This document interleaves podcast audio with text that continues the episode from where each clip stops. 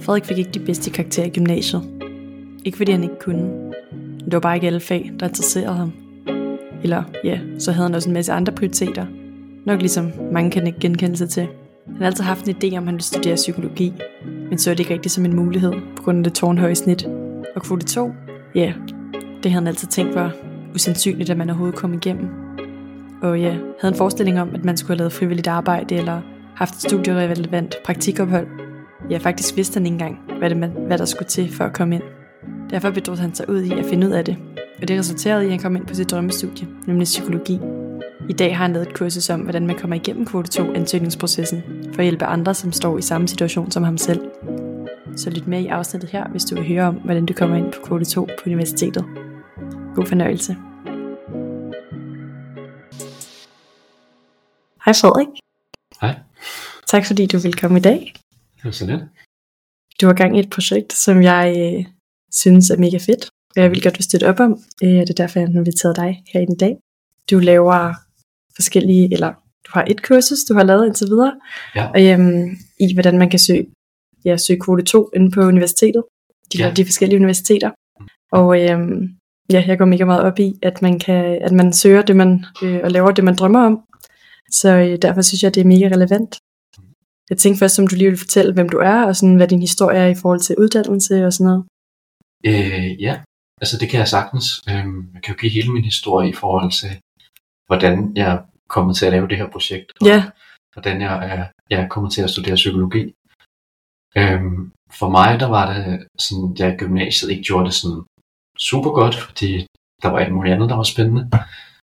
Øhm, men jeg har egentlig altid tænkt på, at det kunne være spændende at studere psykologi, og det har nok sådan inderst inden altid været det, jeg allerhelst ville læse. Øhm, men efter gymnasiet, så troede jeg ikke rigtigt, det var muligt på grund af mit gennemsnit. Og jeg havde godt hørt om kvote 2, men det var alligevel lidt som om, at det ikke sådan helt var gået op for mig, at det rent faktisk var en mulighed, og det rent faktisk kunne lykkes, hvis jeg prøvede. Øh, så det prøvede jeg ikke i meget lang tid. Og så endte jeg med at tage nogle andre uddannelser, noget, først noget markedsføringsøkonom og sådan noget body SDS, som er sådan noget kropsterapi, som er sådan lidt hen ad psykologi. Og så sad jeg på et tidspunkt, øh, lige inden jeg blev 30, et halvt års tid inden, der havde jeg sådan en periode, hvor jeg tænkte meget over, om jeg skulle blive ved med at lave det, som jeg lavede. Jeg havde en klinik, hvor jeg behandlede mennesker med, med body SDS. Og kunne bare mærke, at, at, sådan, at der var et eller andet, der ikke var helt som det skulle være, i forhold til, hvad jeg lavede. Og i starten der var det ja, sådan lidt, uh, hvad kan det være, og så videre. Og så sad jeg egentlig på en café en dag, og så slog det mig lige pludselig, at jeg skulle læse psykologi. Og nu siger jeg, at det slog mig, men det var lidt som om, at jeg havde vidst det hele tiden, men det sådan gik op for mig, at nu skulle jeg virkelig, virkelig øh, prøve. Og jeg var så så heldig, at jeg havde en veninde, der læste psykologi. Så jeg spurgte hende, om jeg måtte komme med til forelæsninger, og så havde jeg jo hørt om kvote 2, som jeg godt vidste var min eneste mulighed. Så jeg bad hende om at præsentere mig for alle dem, hun kendte, som øh, var kommet ind gennem kvote 2, for jeg ligesom kunne høre, hvordan de havde gjort, og hvad der skulle til, og så videre. Og der var jeg så mega, mega heldig, at hun præsenterede mig for en af hendes venner, som var kommet ind gennem kvote 2, og som havde været meget sådan struktureret omkring hans forberedelse. Så han gav mig en masse råd, og jeg snakkede en del med ham, og det sådan, jeg tror, i løbet af den proces, der begyndte jeg også mere og mere at tro på, at det rent faktisk kunne lykkes. Øhm, og nu er det jo sådan med kvote 2-processen, at de har lavet et nyt system for et par år siden. I gamle dage, der skulle man bare sende en skriftlig ansøgning. Nu skal man først op til en kognitiv prøve med nogle opgavekategorier, som vi også skal komme ind på, og så op til et uh, på K, et skriftligt interview. og det var også sådan, det var, det du søgte ind, ikke? Det var også sådan, det var, det jeg søgte ind. Ja, jeg føler også, at, at kvote 2 er ikke noget, der ligesom er sådan, altså selvfølgelig det snakket om, men sådan, altså i hvert fald, da jeg voksede op, eller sådan, når jeg voksede op, så er sådan, mine forældre været sådan, du skal have et godt snit i gymnasiet, så du kan komme ind på de uddannelser, du gerne vil på ja, universitetet, ikke? ikke? At sådan, Ja. man har ikke rigtig følt, det var en mulighed, eller sådan, men ja, det er det jo selvfølgelig. Og Ja. det, øhm, Og det er også det, jeg tror også, man, det virker på de fleste som om, at de føler, det er lidt risky, og ja, og, Ja, og og være afhængig af kvote 2, ja. og jeg føler også, der er sådan, i hvert fald folk, der ikke har prøvet det, at der er nogle sådan overbevisninger om det, som er lidt forkerte, men som holder folk tilbage. Altså sådan, det virker som om folk tror, man enten skal være ret heldig for at komme igennem, eller at man bare skal være ja, meget intelligent for at komme igennem. Men Ja, det også, så måske også det der med, at så kan man bange for, at, at studiet så er for svært, hvis man ikke kan komme ind. Altså sådan, eller hvis det har været svært at komme ind, ikke? Altså, når nu søger jeg kvote 2, de andre, må, der går der, må være vildt dygtige, fordi de fik et højt snit i gymnasiet, ikke? Jo. Øhm, men ofte viser det sig jo, at hvis man er virkelig interesseret sig for faget, så klarer man det jo godt, og sådan, det kan også være, at man har taget sig sammen senere hen end gymnasiet, eller Mm. der er mange faktorer, ikke? Eller de fag, der har interesseret en, er, har ikke været de fag, der har været i gymnasiet, og sådan, Ja. men jeg nåede det, jeg tænkte, det var måske sådan, om du kan fortælle om, hvordan ja, kvote 2 ansøgningsprocessen er, sådan helt fra start.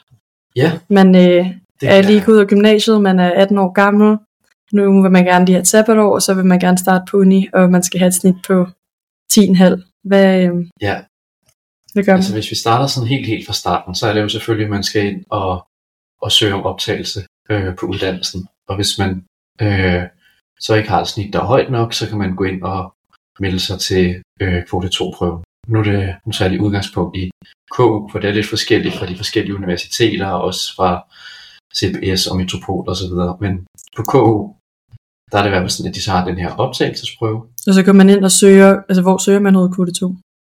Øh, du skal jo ind på optagelse og søge om, og hvad hedder det, Altså opstagelsesagelse.dk. Ja, Ja. Og, og søge om uddannelsen, og så øh, sender KU, jeg mener, den mail, en besked ud, hvor du kan gå ind og melde dig til den her kvote 2-prøve, hvor du så Ja, også okay.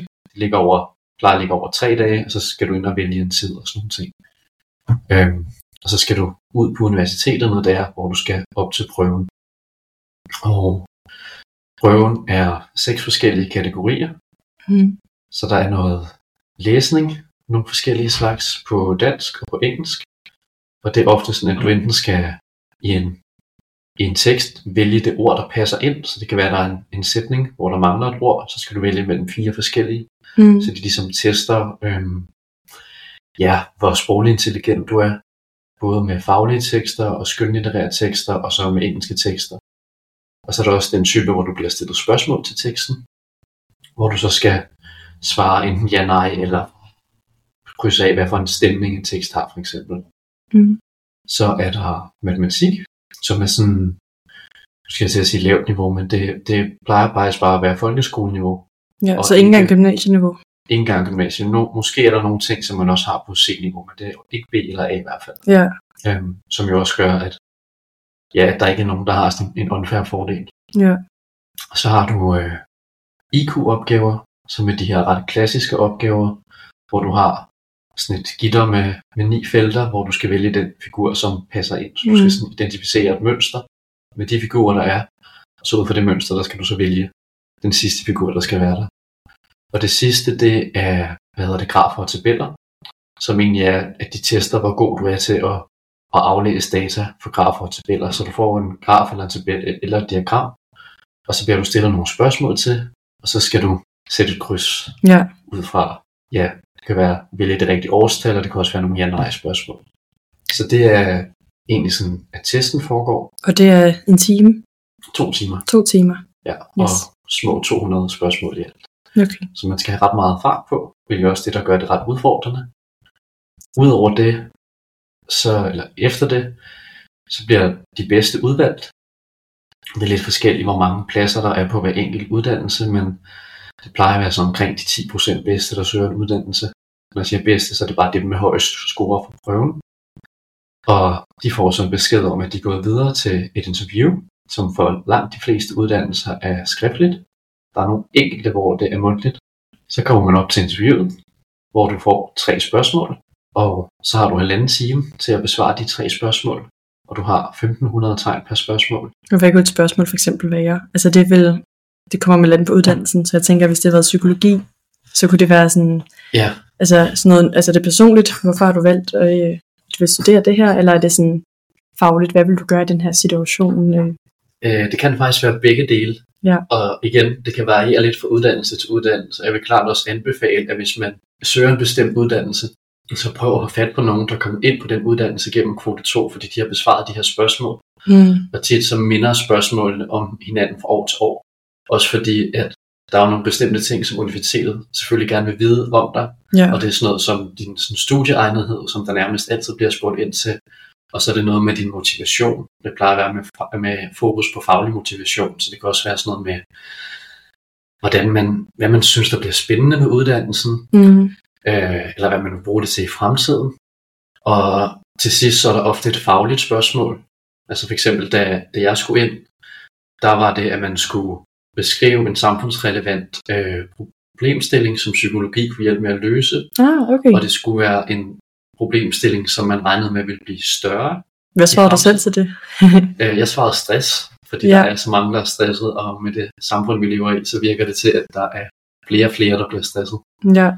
Så skriver man lidt om det, og Ja. ja. hvordan, man, hvordan man vil løse det. Jeg havde sådan, ja, fokus på, hvad for nogle forsøg man kunne lave, og nogle eksperimenter man kunne lave, og hvordan man kunne bruge spørgeskema til at undersøge det, og hvordan man sådan ville kunne implementere det, øh, men hele tiden som udgangspunkt i, at det skulle være den her videnskabelige metode, som Mm. man bruger til det, ikke? for ligesom at vise, at man har noget faglig kunden allerede. Ja. Og en ting, som de også går ret meget op i, det er, at man har kendskab til sin uddannelse. Så når man bliver spurgt ind til de her ting, så skal man ligesom demonstrere, at man ved noget om uddannelsen. Mm, så det kan godt være sådan, hvilke fag finder du, finder du mest relevant på psykologiuddannelsen? Lige præcis. Så er det meget godt at vide, at socialpsykologi det glæder mig mega meget til. Eller... Lige præcis. Ja. Og måden at lære om det på, det er jo for det første at tage til åbent hus på uddannelsen, Ja. så læse inde på KU's hjemmeside. Ja. Og så kan jeg virkelig også anbefale at læse studieordningen. Fordi der ved du også, hvad for nogle læringsmål de har fokus på, og det her med at være ansvarlig for egen læring for eksempel, mm. er noget, som, som indgår de fleste steder. Og hvis du kan sådan vise i din ansøgning, at du har forstået det, og får forklaret på en måde, enten direkte eller mellem linjerne, at det er noget, du kan, kan gøre. For eksempel, du kan beskrive, lad os sige, du har haft et arbejde, hvor at du har haft noget ansvar, så kan du forklare, at jeg har haft det her arbejde, der havde ansvar for det her og det her, og det vil jeg på uddannelsen kunne bruge til at tage ansvar for egen læring, som så står i studieordningen, Mm. at det er simpelthen noget, man skal kunne. Så sådan i interviewet, der får du de her spørgsmål, og så skal du så igennem dem vise, at du kender uddannelsen, og vise, at de ting, du har lavet, er relevant, og hvordan man sådan argumenterer for det, er enormt vigtigt. Jeg har set nogle ansøgninger af folk, der er kommet ind, som ikke har rigtig haft noget studierelevant overhovedet faktisk, men har været super gode til at argumentere for, hvordan det er relevant for uddannelsen. Ja. Som jo nemlig kan være, at man har lært fra et job at tage ansvar. Og det er jo relevant for alle uddannelser, for så kan du tage ansvar for din læring.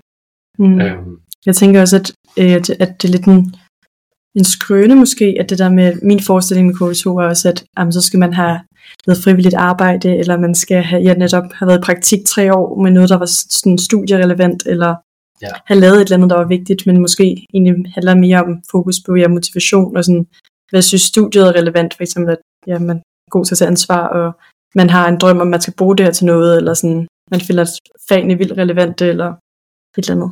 Ja. Ja. Altså jeg vil sige, det, det er selvfølgelig altid en fordel at have lavet noget, som er studierelevant. Ja. Men jeg har set masser af komme ind, som øh, ikke har haft noget, der har været specielt studierelevant. Ja. Men bare ved, at de har været rigtig gode til at skrive deres ansøgning på den rigtige måde. Så sådan, du laver det her kursus øh, i ja, og sådan hele ansøgningsprocessen omkring kvote 2.